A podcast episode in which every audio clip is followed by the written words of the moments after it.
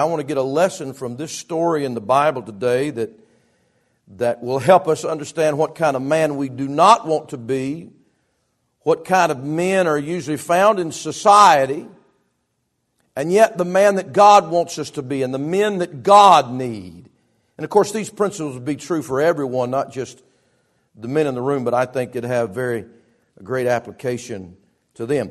1 Samuel chapter 11 is where I'm finding this story. We're starting in verse number 1. The Bible says this Then Nahash the Ammonite came up and encamped against Jabesh Gilead, and all the men of Jabesh said unto Nahash, Make a covenant with us, and we will serve thee.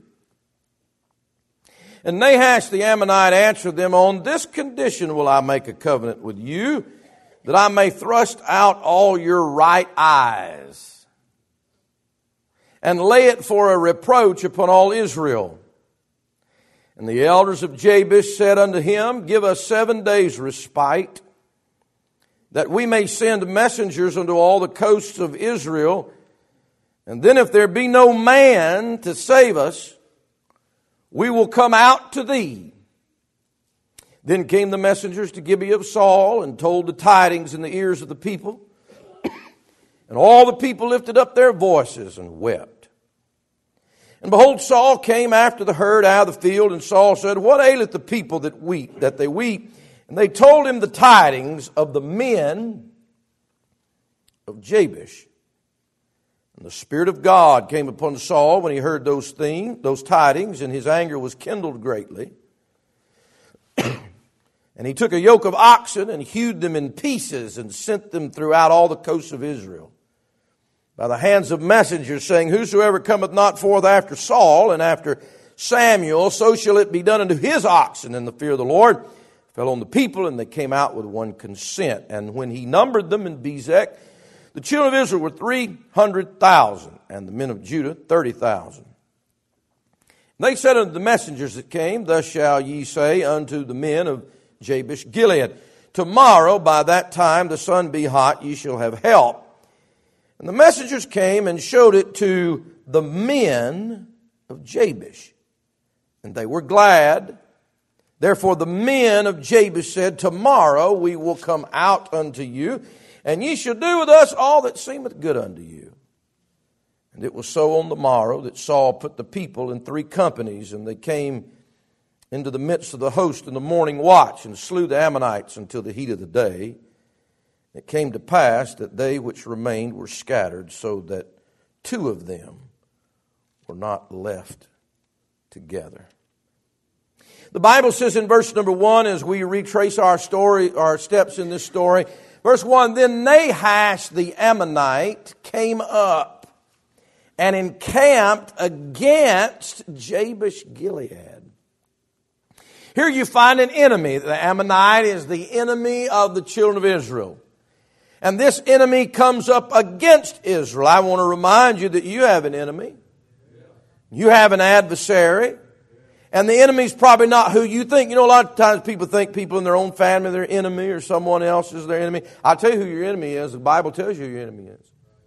The Bible says you have an adversary, and your adversary is the devil. That's who your enemy is. Now, it is true the devil can certainly be in a lot of people. But never misunderstand who the enemy is. So many times we, we really get confused with that. You know, the book says we wrestle not against flesh and blood. Your fight should not be with people. Your fight should be the evil and the devil that lies within people, you see. I mean, we have a, we have a devilish society. We have an evil culture. We have a violent, wicked world. But our enemy is not the flesh and blood people. That's what the Bible, we've got to recognize who the enemy is. The adversary is the devil. And whether you get rid of one flesh and blood, there's still a devil. Whether you get rid of the one that thinks you're prop, the devil is not going away until the Lord Jesus Christ locks him up. Amen. And he's going to do that one day, and I thank God for that. But until he does, We have an adversary. We have an enemy that's coming against us, that's coming against every believer, every child of God. And we certainly don't want to be like these men. What did the men of Jabesh do when the enemy came against them? Look at your verse. Verse 1. Then Nahash the Ammonite came up and encamped against Jabesh Gilead, and all the men of Jabesh, do you see this? Said unto Nahash, Make a covenant with us, and we will serve thee. Does anybody see a problem? As soon as the enemy comes in, the men say, We give up. Can we sign a peace treaty? Can we just not all get along? Can we be all on the same team? Can we be on the same page and not have a problem? I know you're my enemy. I know you hate the people of God. I know you hate who I am. But, but can, can, if you just make an agreement with us, we'll serve you. Can I tell you what? These men aren't supposed to serve Nahash. They're supposed to serve God. They're not supposed to serve the enemy. They're not supposed to serve an Ammonite. So the first thing I see about these men is they were acquiescing men. That, that's how they just gave in to whatever comes along. Can you imagine, ladies, if you were married one of those guys? And, and, you're, and, he, and all the men of this, of this city just sold out all their families that quick. Make a covenant with. You know what I see a lot, guys. Guys, listen to me. Everything in the Bible has an application to you. You know what I see today? I see people, I see men, I see Christians, I see people of God just giving in to the enemy. I don't want to fight. I don't want a problem. Oh, oh, I know you're the devil. I know you hate me. I, I, I know you want to destroy my family. But yet, just, hey, we, we just want to get along. We don't want to fight. Whatever you want to do, I'll serve you. How many of God's people give in to the things of the enemy, of the adversary, of the devil, and they just go along with it? And it doesn't matter what it is, they just go along with it. I just don't want to fight. It doesn't matter what new things. I don't know what the next thing society is. They, they, they, they're pretty strung out out there. But I, they're not done. And, and, what happens is the devil continues to come. And, and the culture of these men is just whatever. We'll serve you. I see a problem. I see men that don't have any backbone. I see men that have no conviction in their heart, that have no belief in their soul about where they're supposed to take a stand. Make a covenant with us? Since when do the people of God want to get together with people that hate God? Since when do the people of God want to make an agreement with people that hate the Bible and hate the truth. Why do you want to get together and make a covenant with somebody that doesn't know your God and doesn't care about your God and doesn't appreciate a godly lifestyle and a godly family? Why do you want to make an agreement with them? Well, I just, I just, I just want to get along with everybody. You know, that's a lot of things. You know what it's not? It's not a man. It's not the man that the people of God need, that, that, that ladies need, that children need. They need somebody willing to defend them, somebody with conviction. Oh, I'll just join you. You know, it's always easier. Listen, church. And this is true about church, too. This is true about our individual lives. It is always easier to give in to the enemy than to fight. But it shows no character, it shows no godliness, and it certainly shows no manhood. It's hard to fight the, the world, the flesh, and the devil. And we live in a day where people don't want to do any of it. Acquiescing men. Sure. Well, you know what he says? He says, All right. You want to make a deal with me? I'll make a deal with you. Look at verse 2. And Nahash the Ammonite answered them on this condition. Guys, do you know every time the devil tries to take territory in your heart and in your mind and in your life, there are always conditions? Every time he wants to, to, to uh, every time you think that you're making it easier, there's a condition for that lack of fight in you, that lack of resistance. It comes with a condition. You see, the enemy's not going to just say, all right, we'll be. No, he's going to have conditions. There's going to be a cost. You see, there's a cost to fight, but there's also a cost to give in. On this condition will I make a covenant with you. What is it? What's the condition? That I may thrust out all your right eyes. Well, that's a real nice condition, isn't it? You know, the enemy, the enemy is uh, cruel. The enemy, the enemy's not nice. Don't play footsie with the enemy. It's, he's cruel. Don't play with the devil. He'll destroy you. He hates you.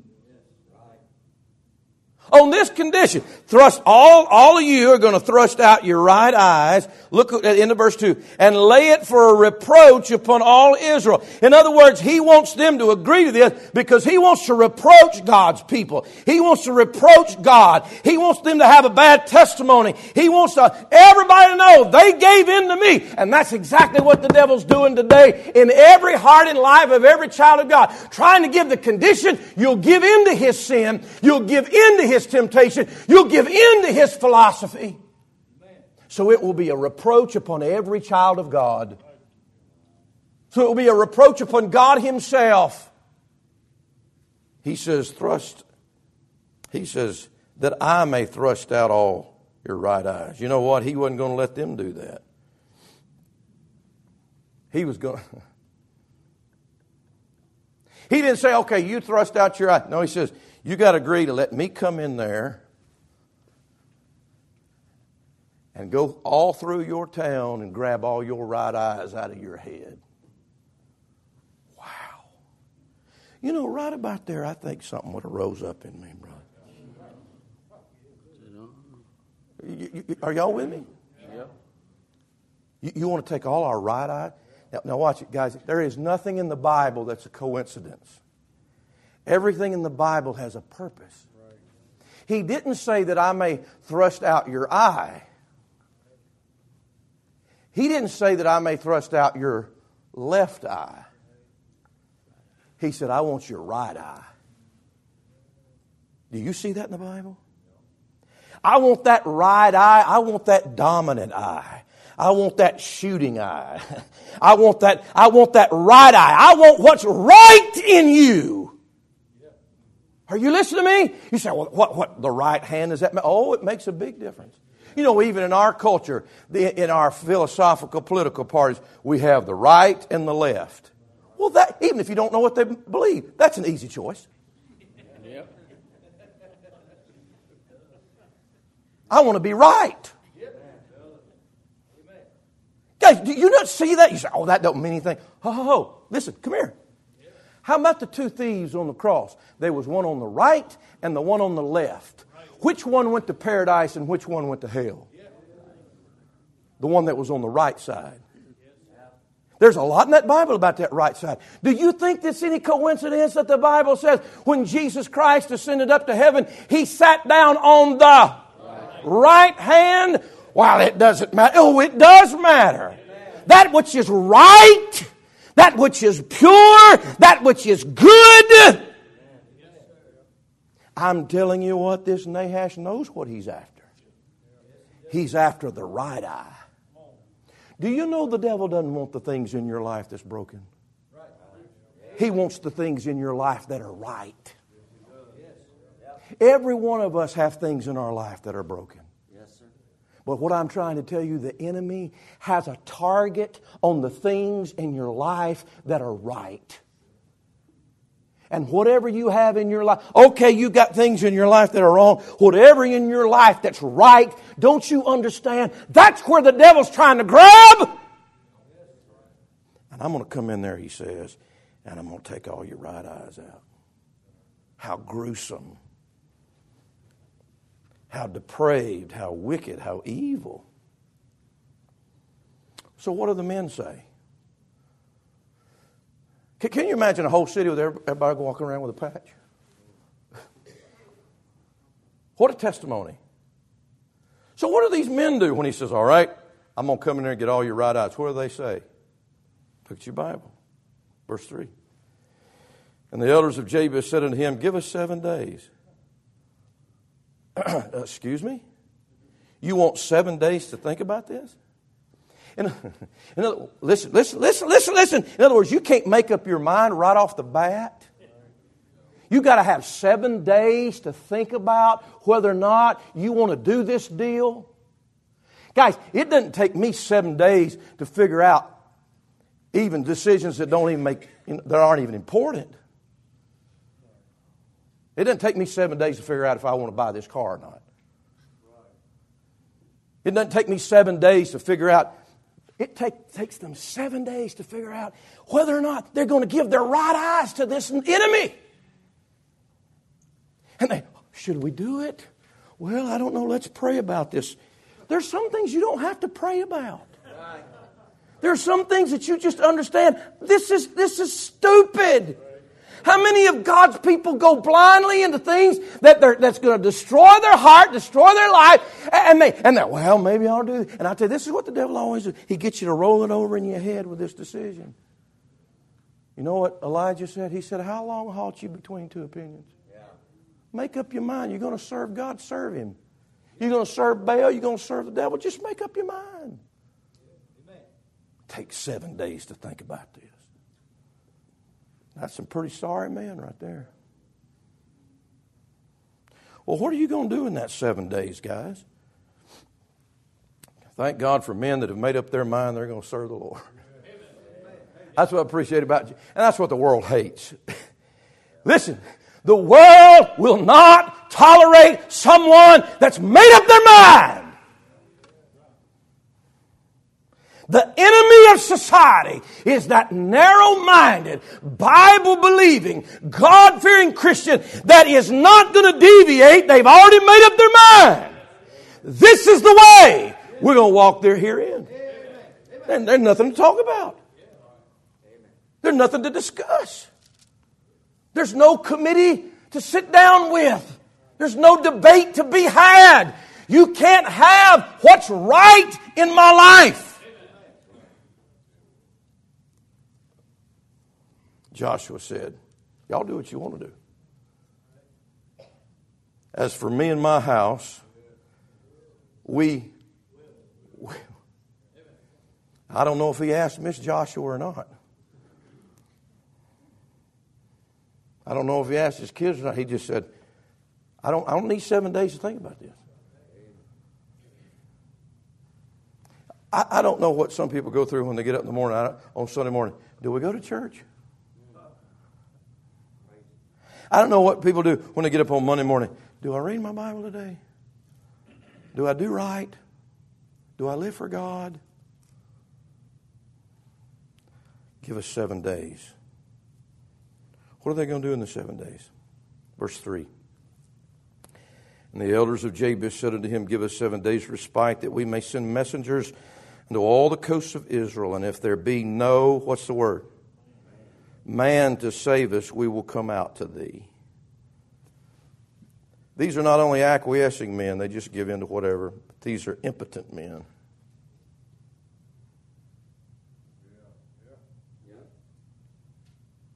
You know, the Bible talks about our God. You know, uh, we have a potentate. He's potent. That means he's got power.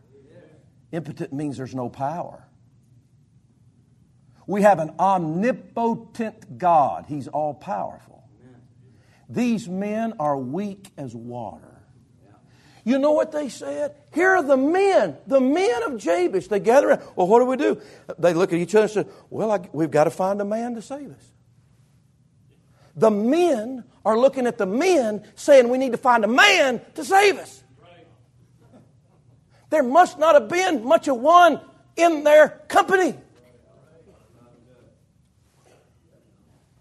Can you imagine a bunch of men saying, Oh, I don't know. Somebody needs to solve a problem. Somebody, somebody needs to help us with the enemy. I sure wish we could find a man. What powerless, weak, weaklings. You say, well, preacher, maybe that was a big army out there. Hmm. Okay. But what about the stories of Gideon?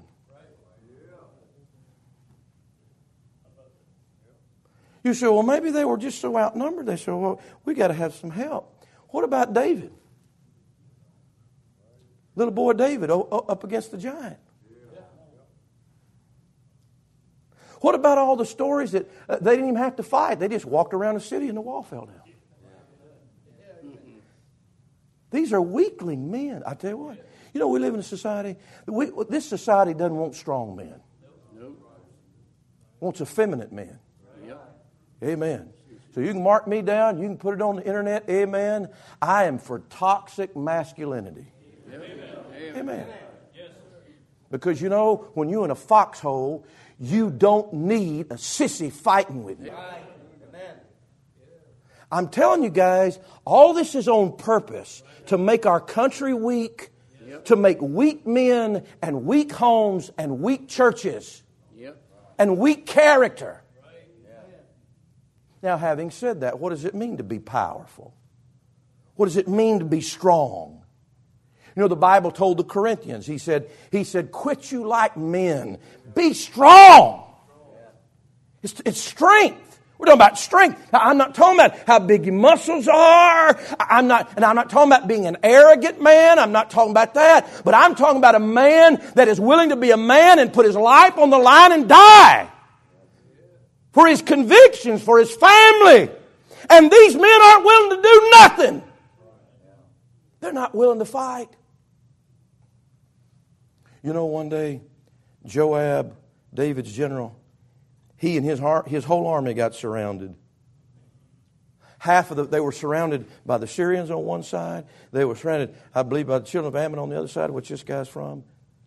They were encircled. And Joab looked at his brother and said, We're going to have to split this thing up. I'll fight this side, you fight that side. You know what he said? He said, Let's play the men for, for our God and the people. You be a man that way, and I'll be a man that way, and we'll just let God do what He wants to do. But amen, we're, we're going to be men. We're going to fight. I can't imagine in my heart being a part of these men of Jabesh. Why didn't somebody rise up and say, hey, you go tell Nahash if he wants my right eye to come get it, praise God. I'm not coming that way. I'm not giving in.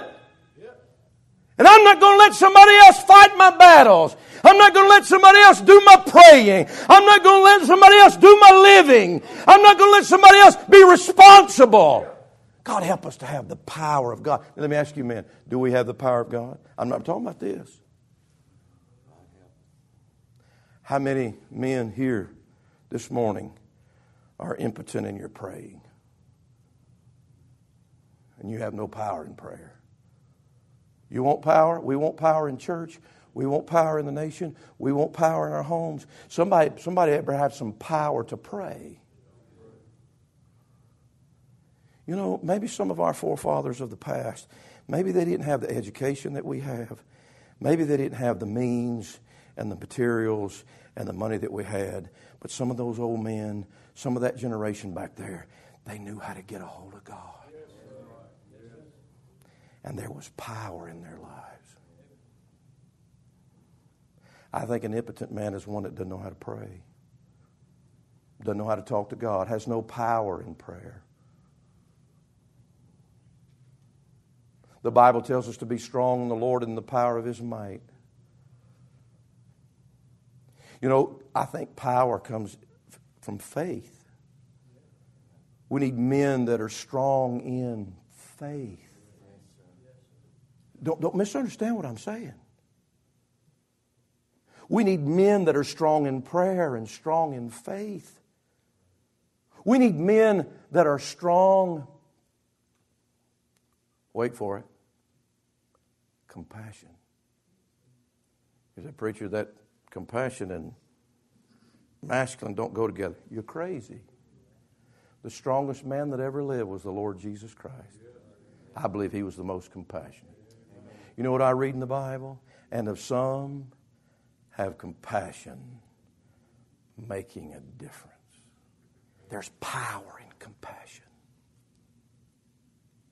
I don't think these men had the compassion for their own families and their own children to stand up and say, if I have to fall on the battlefield, I love my family enough, I love my God enough, I have a heart enough for the Lord and for others that I, am going to lay my life down.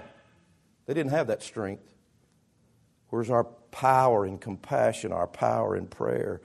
our power in faith and dependence upon God, our power in preaching, our power in leadership, our power in holiness. These men had no power. We just need somebody else to fix it for us. You know, my dad was somebody everybody else came to to try to fix their problems. As a young man, I never understood that. I had people, my dad wasn't a pastor. And they'd, line, they, they, they'd knock on the door, they'd ring the doorbell. I remember at all hours of the night sometimes trying to come to my dad's house, going to talk to my dad because they needed somebody to fix what they couldn't fix. And he'd invite them in, talk to them, try to reason with them. You know what? I don't ever remember my dad having to go to 25 different people trying to get things fixed. He just took responsibility for it, did the best he could. I say we need some men that have some power. But these men of Jabesh, they're acquiescing men, they're impotent men. And then they're humanistic men. You know who they get? They get Saul to be their deliverer. Would you look at chapter 12? Because we read a verse that's without it, you really won't understand the story of how Israel got a king. Saul became the king of Israel because they got out of the will of God. Do you know why they got out of the will of God? 1 Samuel chapter 12, verse number 12. Look at what the prophet Samuel says. Here is his description of why Saul is the king of Israel. 1 Samuel 12, 12. And when ye saw that Nahash, that's our guy, the king of the children of Ammon came against you. Ye said unto me, Nay, but a king shall reign over us. Look at it. When the Lord your God was your king. You know where Saul came from? He came from this enemy Nahash that comes against the people of God. You know what I tell you this morning? I tell you that many times when problems come, when enemies come in, when difficulties come, many people instead of running to God, they run away from God and they run for another answer. Don't you think God is big enough to take care of Nahash? If God can make great whales, I don't think Nahash is too big of a man to take care of. If God can part the Red Sea and defeat Pharaoh's army, what is Nahash? Why don't these men of Israel say, Oh God, our help cometh from the Lord that made heaven and earth. You don't need a man to save you. You need God to save you. And God's got a lot more power than Saul. But they want that flesh to take care of that problem. Oh, so many times, guys. I'm telling you, I'm telling you, please listen to the Spirit of God this morning. So many times when problems invade our lives, instead of running to the God that is God Almighty, we run to the Sauls, we run to the flesh, we run to every other source to find help.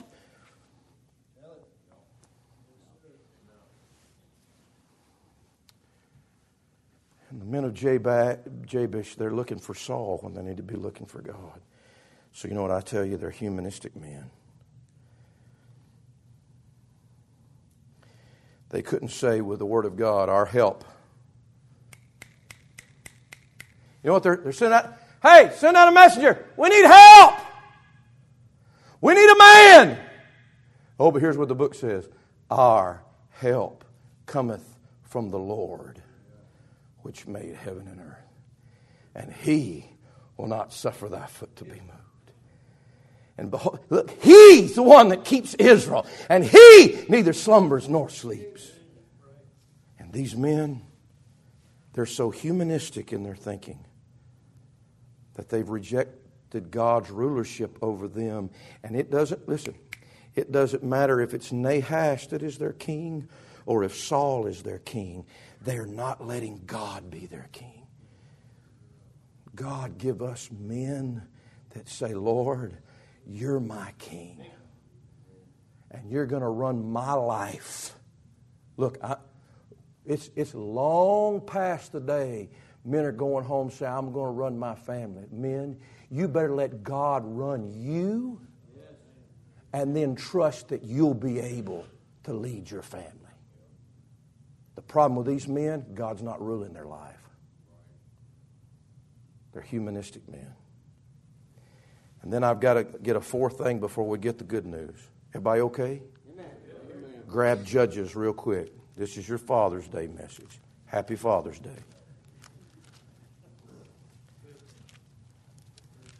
Judges 21. Now, here's my question How'd these men get this way? Is that a good question? Sir. How'd these men get so weak? How'd these men get so convictionless? How, how, how did they get that way? I'm going to show you right from the Bible. Because there was a culture in Jabesh. There was a problem in Jabesh. And it started with past generations, and I'll read it for you.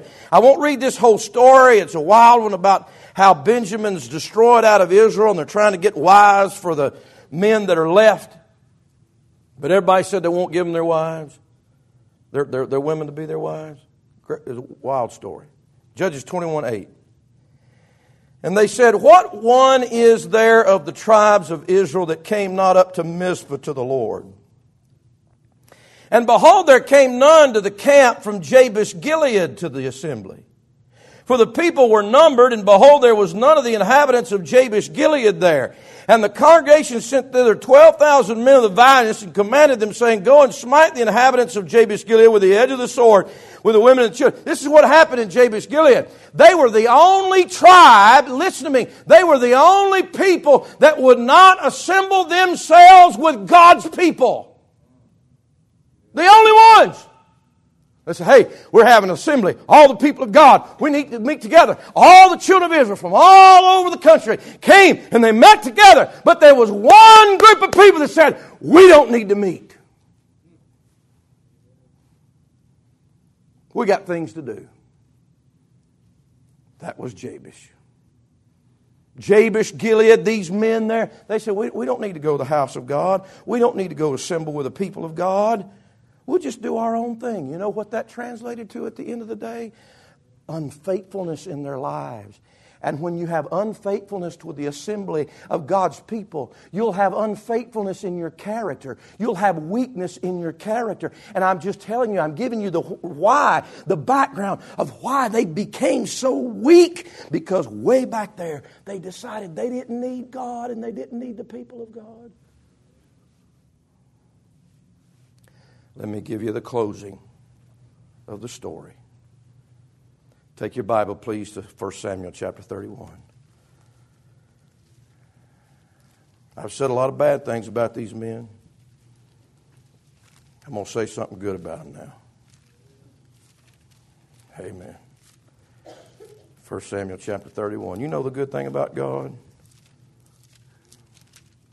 Look up here. You know the good thing about God? He can change people. Amen. As weak and as godless and as unfaithful and as humanistic, He can change those men. Let me show you how He did it. In 1 Samuel chapter 31, do you know the story? King Saul, their great champion, who now has gone to, to the devil for, right? To a witch to try to find help this man of the flesh. In 1 Samuel chapter uh, 31, the Bible's going to show us he dies. And all of his sons die, including good Jonathan. They all die. The Philistines come in on them and start abusing them. Verse number 8. 1 Samuel 31, and it came to pass on the morrow when the Philistines came to strip the slain that they found Saul and his three sons fallen in Mount Gilboa, and they cut off his head and stripped off his armor. So the Muslims weren't the first to do that, the Philistines were. And sent into the land of the Philistines round about to publish it in the house of their idols among the people. And they put his armor in the house of Ashtaroth. And they fastened his body to the wall of Bethshan See how they're abusing these corpses. They cut their heads off, they put them on the wall for everybody to see. Verse 11. And when the inhabitants of Jabesh Gilead heard of that, which the Philistines had done to Saul, watch your Bible, all the valiant men arose and went all night and took the body of Saul and the body of his bodies of his sons from the wall of Bethshan and came to Jabesh and burnt them there. And they took their bones and buried them under a tree at Jabesh and fasted seven days. Now here's I know what you're going to ask. Where were all them valiant men? I'm telling you, something changed in their hearts. They didn't have any valiant men in chapter 11, but they got some valiant men in chapter 31.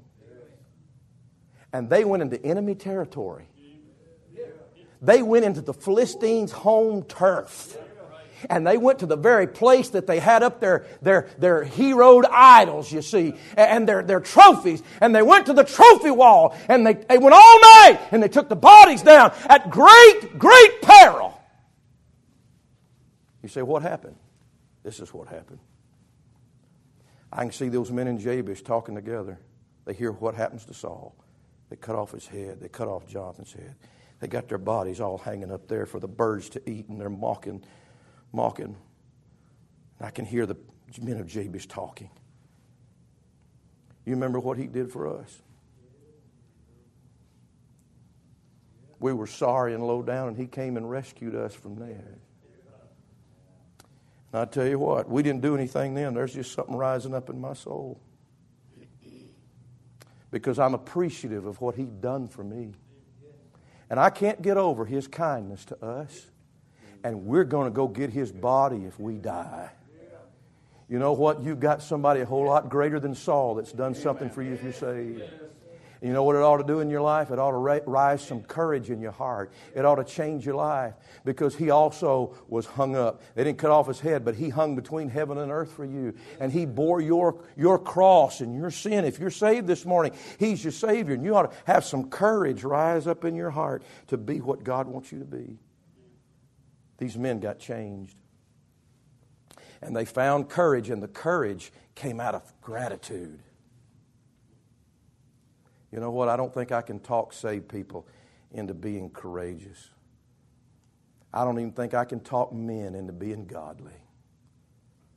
But if you'd get some gratitude and thankfulness in your heart for what Jesus has done for you, it'd make you a different man. As I'm finished, I've got to finish with David because in 2 Samuel, just a couple pages over, chapter 2. I'm finished, I promise. 2 Samuel chapter 2. Verse number 4, would you look at it? 2 Samuel 2 4. And the men of Judah came, and there they anointed David king over the house of Judah. And they told David, saying that the men of Jabesh Gilead were they that buried Saul. And David sent messengers unto the men of Jabesh Gilead and said unto them, Blessed be ye of the Lord, that ye have showed this kindness unto your Lord, even unto Saul, and have buried him.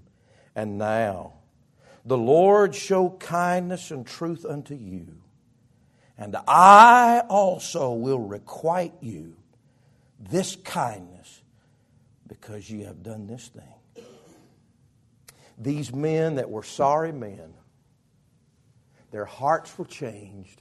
And at the end of the day, they're blessed men.